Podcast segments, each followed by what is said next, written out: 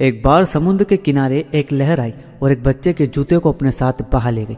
बच्चे ने रेत पर उंगली से लिखा, समुद्र चोर है। वहीं एक किनारे पर एक भिखारी रेत पर टहल रहा था। उसी लहर के साथ तैरकर आया एक मोती, उस भिखारी को मिला। भिखारी ने रेत पर लिखा, समुद्र दानी है। एक युवक समुद्र में डूबकर मर गया। तो उसकी पत्नी ने रेत पर लिखा, समुद्र हत्यारा है। उसी समुद्र के दूसरे किनारे पर कुछ मछुआरों ने खूब सारी मछली पकड़ी और एक मछुआरे ने रेत पर लिखा, समुद्र मेरा पालन हारे। अचानक एक बड़ी लहर आई और सारे लिखे को मिटाकर चली गई।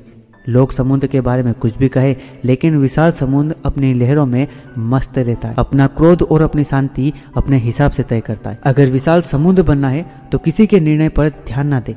जो करना है, अपने हिसाब से करना है। जो गुजर गया, उसकी चिंता में ना रहे, हार जीत, सुख दुख, खोना पाना, इन सब के चलते मन विचलित ना करे। अगर ज़िंदगी सुख शांति से भरी होती तो इंसान जन्म लेते समय रोता नहीं। जन्म के समय रोना और मरकर रुलाना, इसी के बीच के संघर्ष भरे समय को ज़िंदगी कहते कुछ जरूरतें पूरी तो कुछ ख्वाहिशें अधूरी, इसी का नाम ज़िंदगी है।